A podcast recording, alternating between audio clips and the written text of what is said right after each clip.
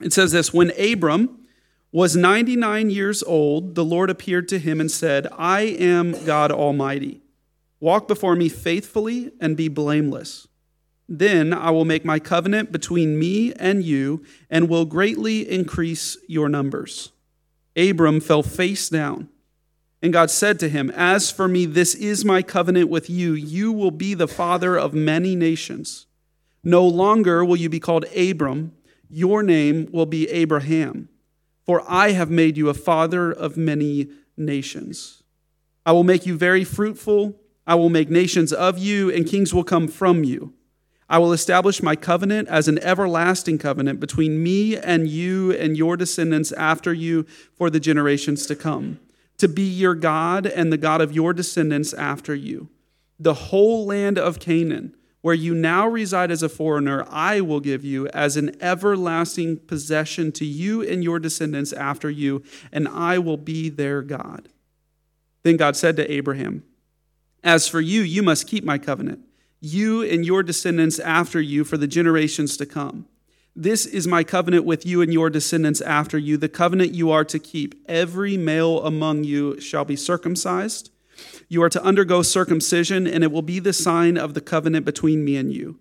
For the generations to come, every male amongst you who is eight days old must be circumcised, including those born in your household or bought with money from a foreigner, those who are not your offspring whether born in your household or bought with your money, they must be circumcised. My covenant in your flesh is to be an everlasting covenant. Any uncircumcised male who has not been circumcised in the flesh will be cut off from his people. He has broken my covenant. God also said to Abraham, As for Sarai, your wife, you are no longer to call her Sarai, her name will be Sarah. I will bless her and will surely give you a son by her. I will bless her so that she will be the mother of nations, kings of peoples will come from her. Abraham fell face down. He laughed and said to himself, Will a son be born to a man a hundred years old?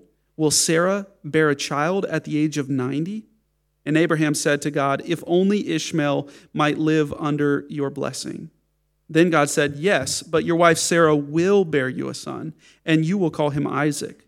I will establish my covenant with him as an everlasting covenant for his descendants after him.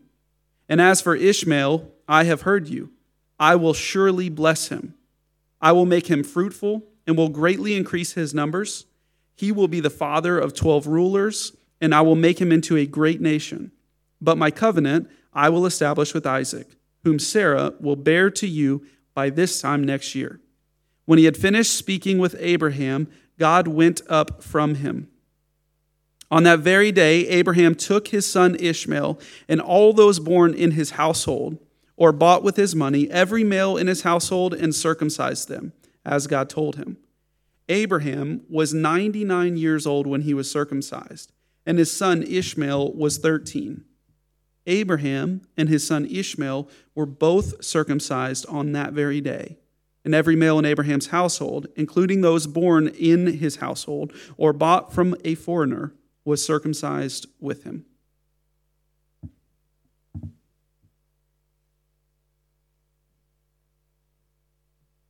Thanks, Shane.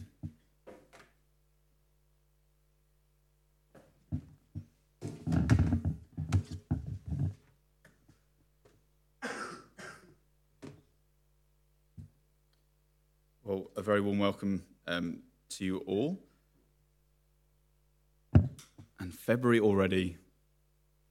I can't believe where January has gone. Well, loving, um, excited about being in a new sermon series. I love the start of a new sermon series. And, and as we know, there are, there are many different ways in which we can pray. There are many ways to pray. And prayer, when I talk about prayer, what I'm talking about is a conversation with God. I'm going to keep it simple. It's a conversation with God two way conversation a listening from God and a speaking to God. And it's all been made possible because of Jesus Christ. That's why we're here, isn't it? Jesus' death, his life, his resurrection has brought for us a relationship back with our Maker. And we get to have a conversation with him. That is incredible. Like, it's a simple thing. Like, we talk about prayer, that we can do that. But isn't it mind boggling? And If you take nothing else away from the next, however long this will take, you get to have a conversation with God. You get to listen from your, to, your Creator God. You get to speak boldly, approach the throne of grace because of Jesus. And what we're going to do is we're going to observe kind of like different styles of prayer. And as Shane was saying, we're look at, chrono- look at the prayer chronologically, the moment in the life of the prayer that is happening. And so, in doing so, my hope, and I hope the different preachers that are preaching this are hoping that we will feel refreshed in a variety of ways, that our prayers can be voiced and can be honoring to God. Isn't that great? And I think our ultimate calling and my ultimate desire for us as we want to be a people of prayer is to be in this daily, moment by moment conversation with God. That it's not just something that we come and do once a day and then we forget about it, but it's a minute by minute, a moment by moment, decision by decision opportunity to converse with God. Well, this is going to be a little bit different than the traditional sermon series that we've done on prayer before and that you may be here. Um, and I've been excited about doing this. This is, a, this is way out of my comfort zone, I have to say. But it's exciting to think about seeing how different people in the Old Testament prayed isn't it? It's exciting to, to see that. And we're going to be looking at um, the conversations that they have, the experiences that they have at different stages of their prayer. And what we're going to be talking about is we're going to be talking about prayer in the lights of a movement. Okay, a movement that is happening where a, a movement is where, if we just put it on, please, seeing and experiencing God at work as we actively pray seeing and experiencing God at work as we actively pray. So if you want to get that down, if you're taking notes, we're going to be referring to a movement of God. And when I'm talking about that, it's as we actively pray, seeing and experiencing God at work. And we're going to look at, as I said, chronologically at different stages in the prayer. So, for example, we're going to be looking at before a movement starts, before we see and experience God at work. Obviously, God's always at work, that's without saying. But we don't always see it, do we? And so we're going to look at Abraham today and we'll look at um, Solomon next week before a movement starts when God has promised to do something, but it hasn't quite come to fruition. We haven't seen it, hasn't seen it happen. We're going to look at during a movement. To look at when David and Hezekiah pray and God is at work. How do they pray when God is actually at work, when they're seeing him at work? And then after a movement, once God has, uh, once the person has experienced and seen God at work, and God has answered that prayer, how do they respond? What's their prayer life like then? Because we always find ourselves at one of those three stages, don't we? Desperately praying for something to happen, for a movement of God to happen, in the middle of it, or after it. How is our prayer life affected? How is, what, well, yeah. Anyway, so um, I think there's about six things here that I'm hoping that we'll take away from our, from our sermon series, and hopefully you can read those. But I'd love us just to have a greater understanding of the Old Testament. We're going to be covering different people in the Old Testament, and we'll get to like have a snapshot of that person and have a look at um, the life and times of what's going on at that time. So I hope we have a great understanding of the Old Testament, a framework for the types of prayers that some Old Testament people are praying for. I want us to have an understanding that prayer is not just about what's happening in the middle of a storm. So often our prayers are focused on, oh, something bad's happening, let me pray. It's not bad, that's good. But there's so much more to prayer. I want us to trust that God will ultimately fulfill all his promises that he has made to us. God is at work in us, even in the, in the seemingly unanswered prayer. God is still doing something. And that we would grow in being a people that have daily conversations with God love that. I would love that for myself. These are goals for myself as well. And I stand here, um, not the expert on prayer. So I'm not standing here pretending to be the expert on this. But I'm learning and I'm excited and I'm learning from some of you and hopefully we'll learn from one another. But I'm really excited by this. And today we're looking at Abraham and we see that he is a pretty major figure in the Bible. And we're going to learn from his conversations that he has with God. And so we just read chapter 17, but Abraham covers about 11 chapters in Genesis. And so I'm going to do a, a three or four minutes overview of Abraham in those 11 chapters if I can. So if you just click on, that'll be great. Thank you. So the story of Abraham. So if you want to look in your Bibles at chapter 12 of Genesis.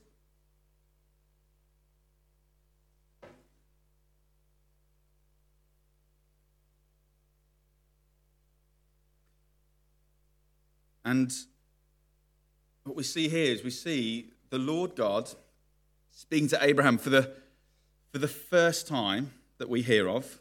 And guess how old he is? He's 75. So he's he's older. He's older. Best is yet to come. But he's older, isn't he? He's older. 75. And God tells him to leave his country, taking his household. And his household is pretty big, not just his family, but his servants. Hundreds of people. Take his household to a place that God will reveal to him. And then he says, a movement, basically, God says, reveals to him the movement that's going to happen.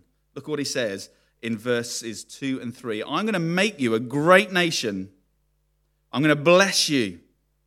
I will make your name great, and you will be a blessing. I will bless those who bless you, and whoever curses you, I will curse, and all peoples on earth will be blessed through you. That's not a bad first conversation to have with God, is it? It's not bad at all. And Abram's response we see in chapter 12 is that he obeys. No mean feat, lifting up, you know, I'm thinking like moving, if we were, not saying we are, but if we were asked to move, moving three kids and us two, that would be scary enough. But moving this whole tribe of people would just be um, incredible group of people. And so um, he does it though. And what he does in, in verse 8 of chapter 12 is he builds an altar and he calls upon the name of the Lord. So what's he doing there? He's worshipping He's worshiping God. The first thing to do is he gets somewhere and he, and he builds an altar and he worships. He calls upon the name of the Lord. He worships God. And then in the end of chapter 12, a famine hits and he has to move to Egypt. But he's scared because he thinks Pharaoh's going to take Sarai off him and because she's beautiful. And so they lie, partly lie. They are slight, they are half brother and sister. But he says, Oh, we're brother and sister. And so Pharaoh takes um, Sarai and then um, a, kind of like serious disease is inflicted by God upon Pharaoh's household. He doesn't know what he's doing. God knows what he's doing, but Pharaoh doesn't know what he's doing, doesn't know why it's happening to him. And then God protects him. God protects Sarai. Pharaoh gives um, Sarai back to Abraham. Why did you do this? In chapter 13, Abraham and his nephew Lot separate because there's not enough land for them both, uh, for, for both sets of people. So Lot chooses what he looks like the better land.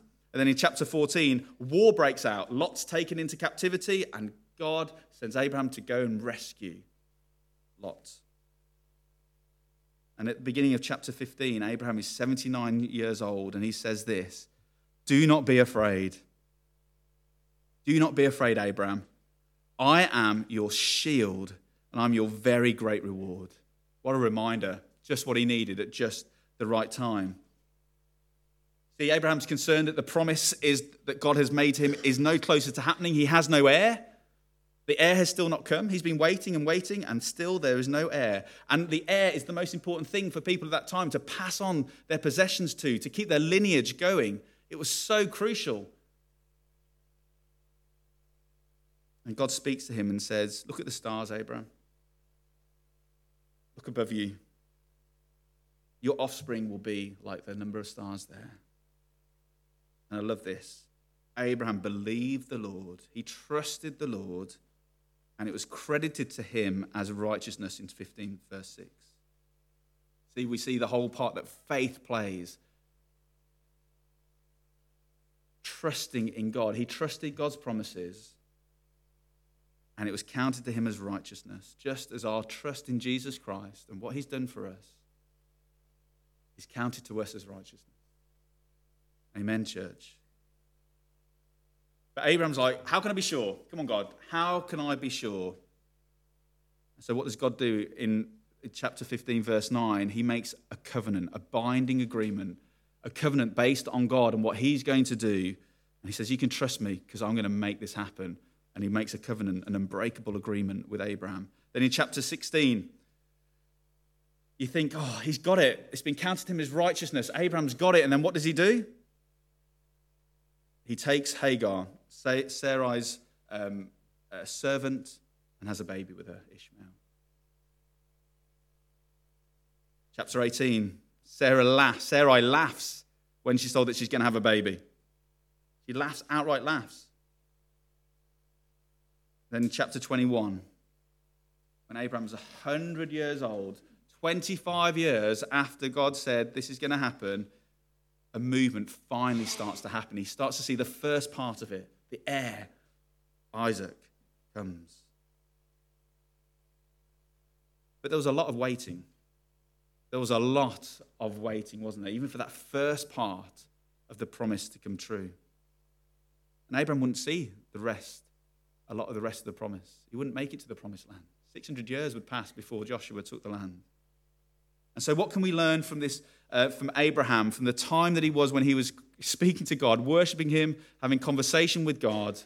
What can we learn from him? And so, firstly, I have three things. The first thing, if you don't mind clicking on, please, is as we wait for a movement of God, He reveals something of His nature. Just simply, as we wait for a movement of God, for us to see and experience Him in some way, for Him to answer our prayer, He reveals something of His nature. Look at chapter 17, verse 1. Abraham was 99 years old, and the Lord appeared to him and said, I am God Almighty. I am God Almighty. Chapter 14, he'd said something else. He said, I am your shield, I'm your very great reward. But now he says, I'm the God Almighty. God Almighty is the name for God of El Shaddai in the Hebrew, El Shaddai, which means the overpowerer. I am the overpowerer. Waiting for 24 years, still waiting for a movement of God for, for it to start happening for him. And what a character, what a nature of God to be revealed is I'm the overpowerer. You think this is impossible? You don't think I can do it? You've been waiting this long? I'm the overpowerer. I can do anything. Nothing can stop me from fulfilling what I have promised to you. Isn't that great? At just the right time, when he just needed it, he reveals something of his nature. Church, our God is El Shaddai. He is the overpowerer. He is the God Almighty. And maybe you're praying at the moment for an experience to see God at work. You're, um, you're in this midst of praying and praying and praying, and yet you've not seen something happen. For years and years, maybe waiting to see someone be saved. And maybe you're getting tired of waiting. Maybe you're doubting. And maybe today you need to know that God is El Shaddai. He is the God Almighty. He is the overpowerer. And I love this that as we as we come to his word, as we're waiting for a movement of God to happen, God will reveal something of his nature to you when you need it, if we look for it, if we're willing to hear it from him. Just a small example of even just uh, this last couple of weeks, as I'm slowly reading through the Psalms and trying to like pray a little bit back to him and listen to God as I do it, I've been struggling with this concept of um, how the wicked always prevail. It seems that they always prevail. And um, I've been talking to uh, several people over the last couple of weeks about the issues that are going on in Erdington and all the houses of multiple occupancies that are just not managed in the way that they should be, and the people are not cared for as they should be. And someone came in and was sharing that there's two companies that run most of them in the area, and how they're in it for the £800 per room per person. What they're in it for, and the care is shoddy. And we see the outworking of that in our community. And it was getting me really annoyed and really frustrated and really angry and quite bitter at times. God, are you going to do something about this? It's getting worse, not getting better. And then, as I was reading Psalm 10, where it talks about the wicked who prosper, who wait for their victims, who catch the helpless. And then, of course, the second half,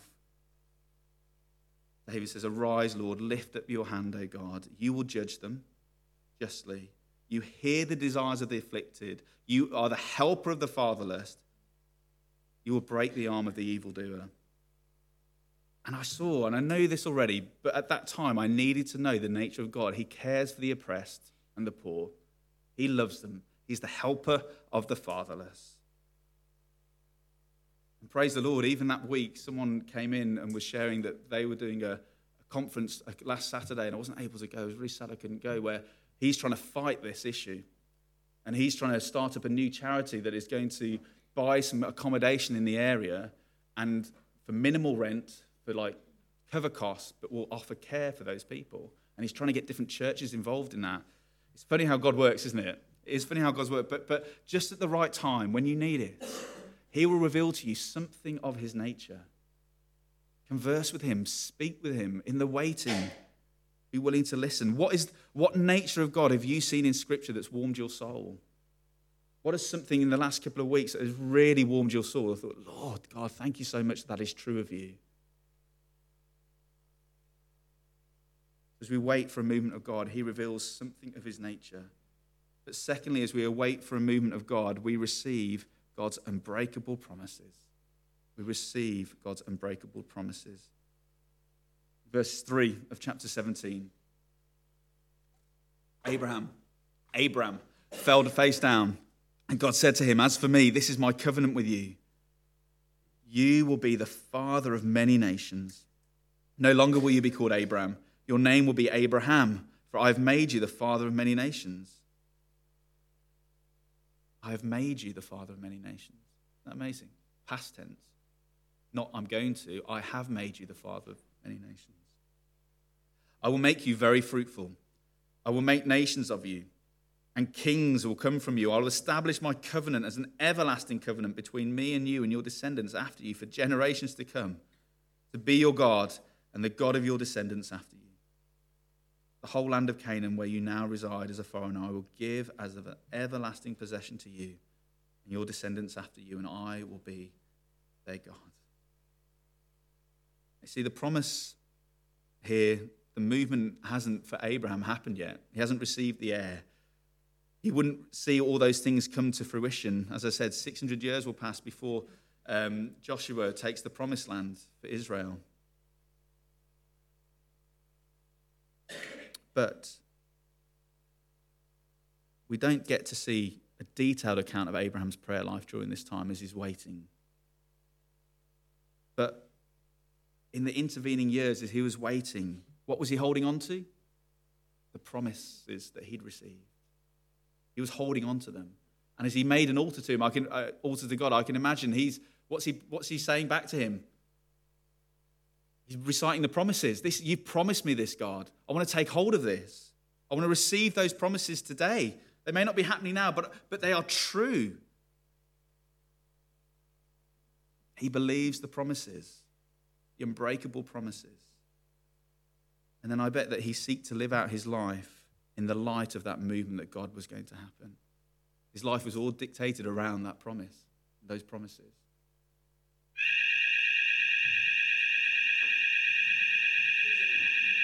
Um, let's pause for a minute.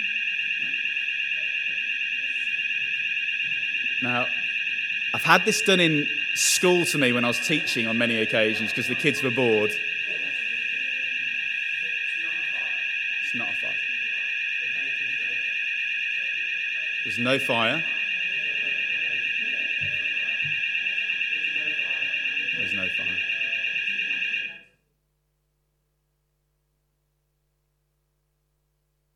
Wow. So I was saying, I've had that done to me in a, one of my lessons before because the kids were bored when I was teaching, but um, not, in, not in a church, in my sermons. That's a first. That's finished. I can smell something though. ah.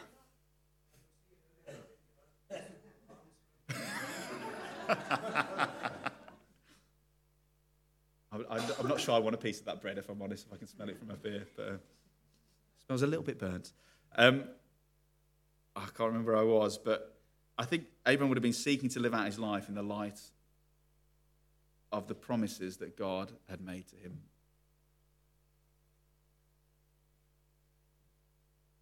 And we are part of the promise that Abraham's been given. We are the church. We are the stars in the sky that were promised to him, a people that would be God's. We are under the new covenant now, a better covenant that was made through Jesus' life, death, and resurrection. And we await the promise, the promised land for us, the new heaven and the new earth. The promise that we have in the future. A sure promise.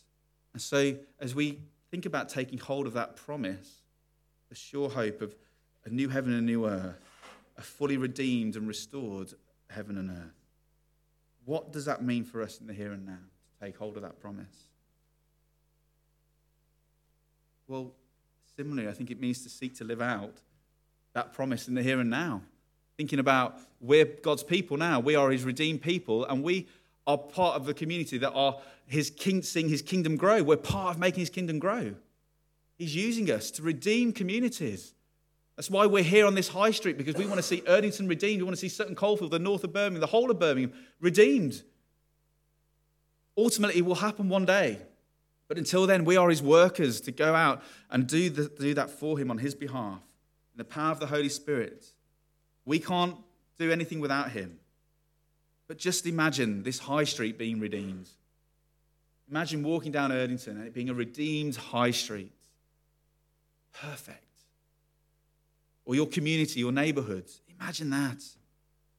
Imagine that for now, we get to hold on to that promise of, and we get to live in the light of that promise now and pray and desire to see our communities transformed and saved.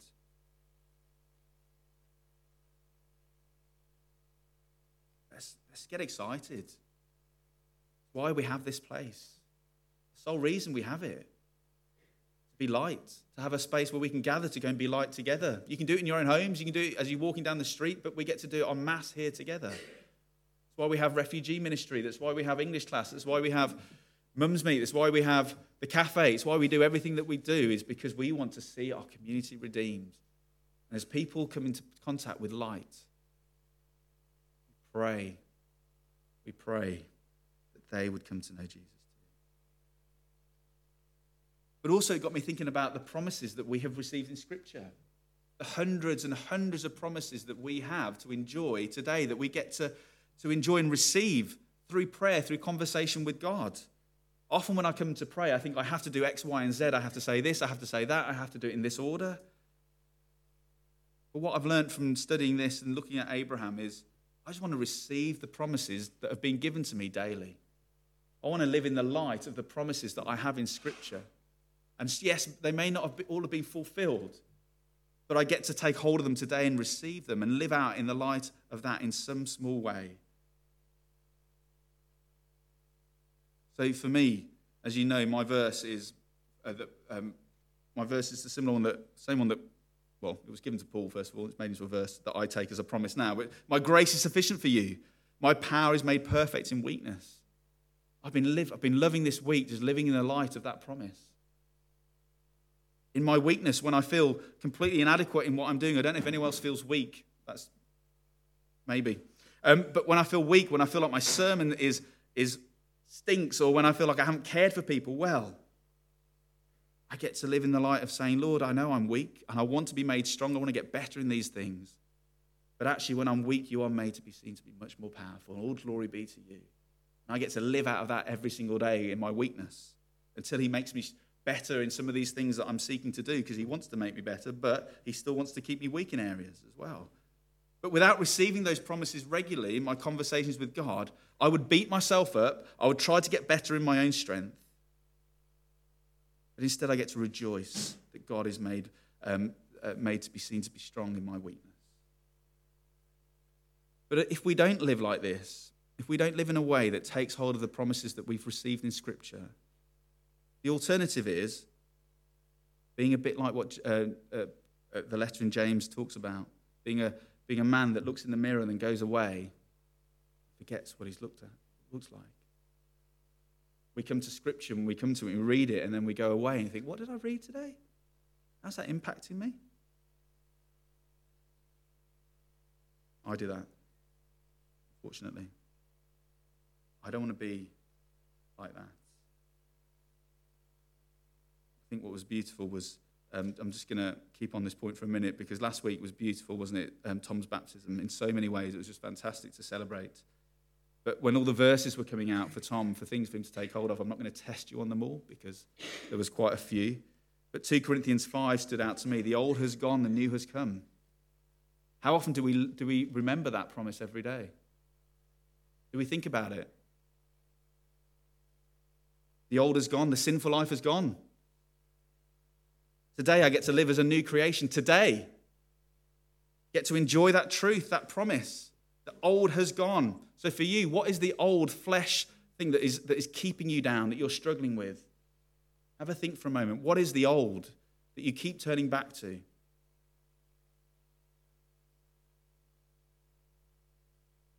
Lust, financial security in yourself, power. What might it be? And then each day wake up and say, I'm a new creation today. The old has gone, that has gone. Help me live in the light of that today. And when I fail, Lord, thank you, there's forgiveness for that. But I'm a new creation.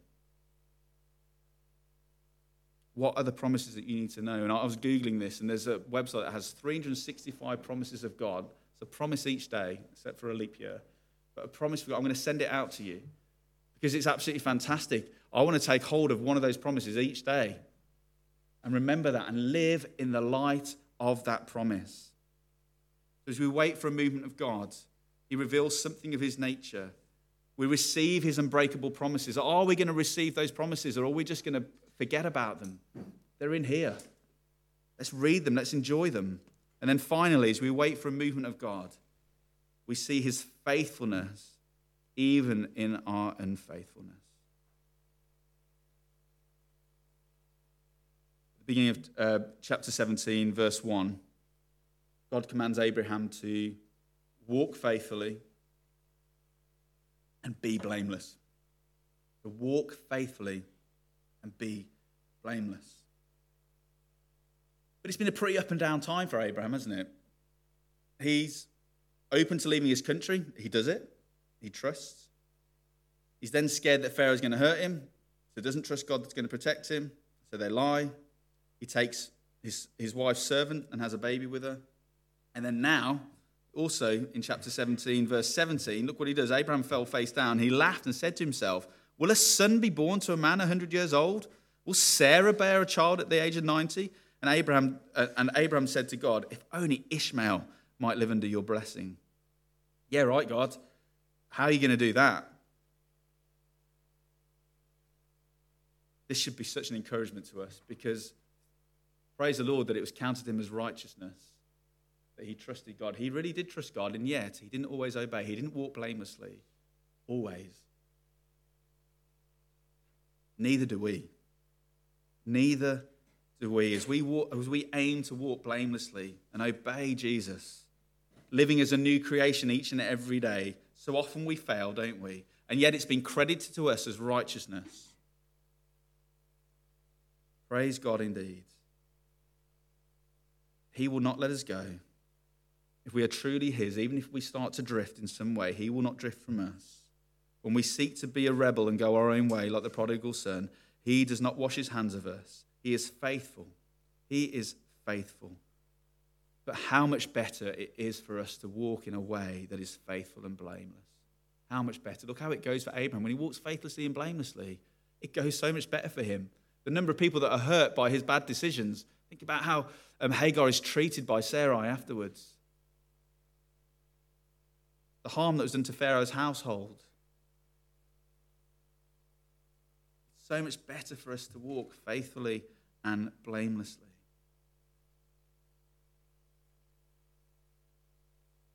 Doesn't mean that we're perfect, but it does mean that we seek to honor God in all of our life and walk closely in his presence. See, God is still going to be faithful to you, but it's so much better to walk in his presence, to walk closely with him, to walk blamelessly. God, I'm having trouble with my work colleague that has wronged me deeply. And I've asked you for help in this situation so many times, but you don't seem to be doing anything. And I'm tempted to go and give them a piece of my mind because they deserve it and I'm right. But I know it wouldn't honor you. And as I wait for you to work in this situation, please bring me the peace that surpasses all understanding. As I battle to have victory over lust, please don't.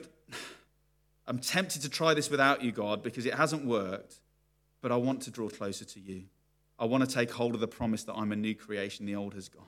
And I want to seek to live this out every single day. God, I know you've been promising, I know you, um, you promised to provide for us, and I want, I need more finance, more finances, but you haven't done it. And I'm tempted to go and take that other job, which I know is not going to honor you because it's, it's, it's not a good job and it's not right for me. Help me to trust that you've got good planned and better still for me. Let me take hold of that promise today. Let me live out of that for this day. Give me my daily bread for this day. And guess what? He is doing something as we're waiting for him to do something. He promises to sanctify you, to change you. And guess how he does that? And I'm afraid it's not pleasant.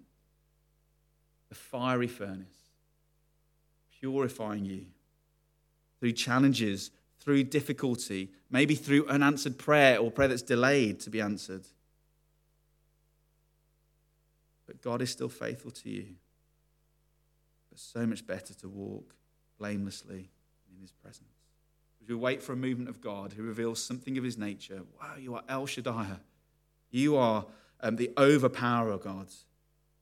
And as we wait for a movement of God, we receive his unbreakable promises. We get to live out of them each and every single day and enjoy them. And as we wait for a movement of God, we see his faithfulness even in our unfaithfulness. Let's pray. Father God, thank you so much for your word. Thank you for what we can learn um, from um, your word, Lord. Thank you for how much. Um, how much that you working us in the waiting. How much you come to us, how much we are able to receive from you while we're waiting for a movement to happen, Lord. We're waiting for you to see you, to experience you answer prayer. Lord, I pray.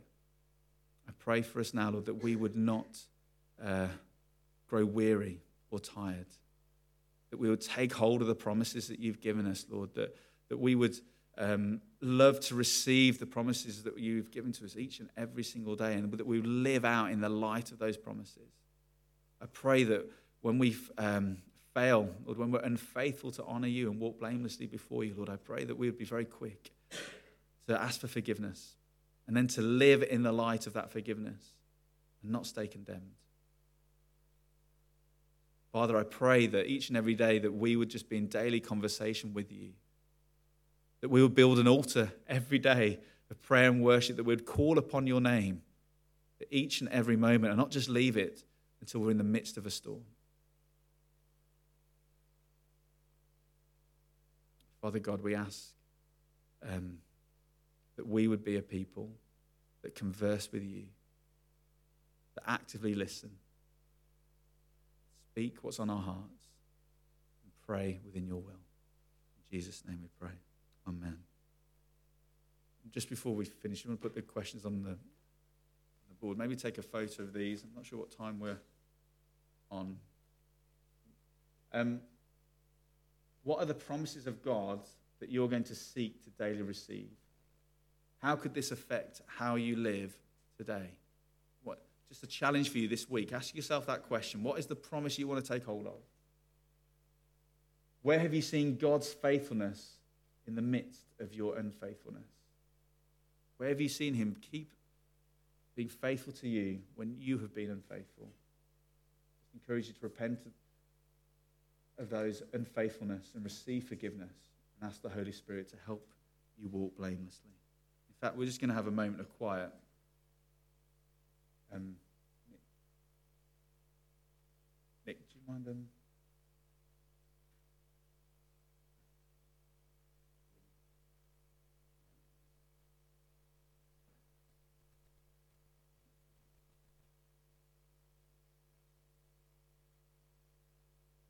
Let's just reflect on that. What are the promises?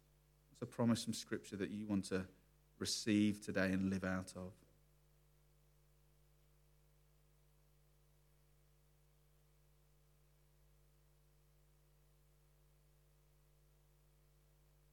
We can choose to, to do that, lean on Him or lean on ourselves. So often I lean on myself.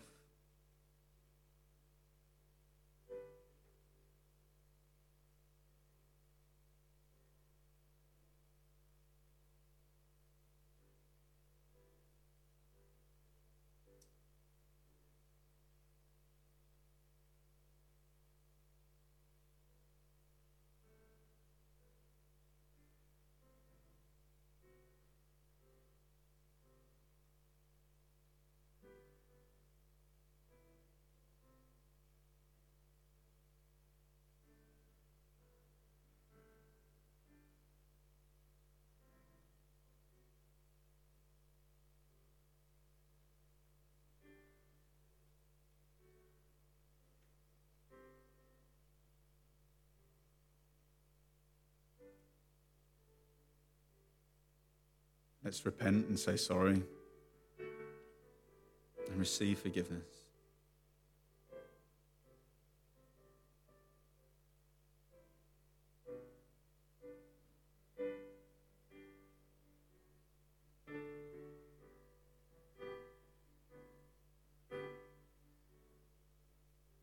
Let's stand together and let's just sing leaning. Leaning on his everlasting arms.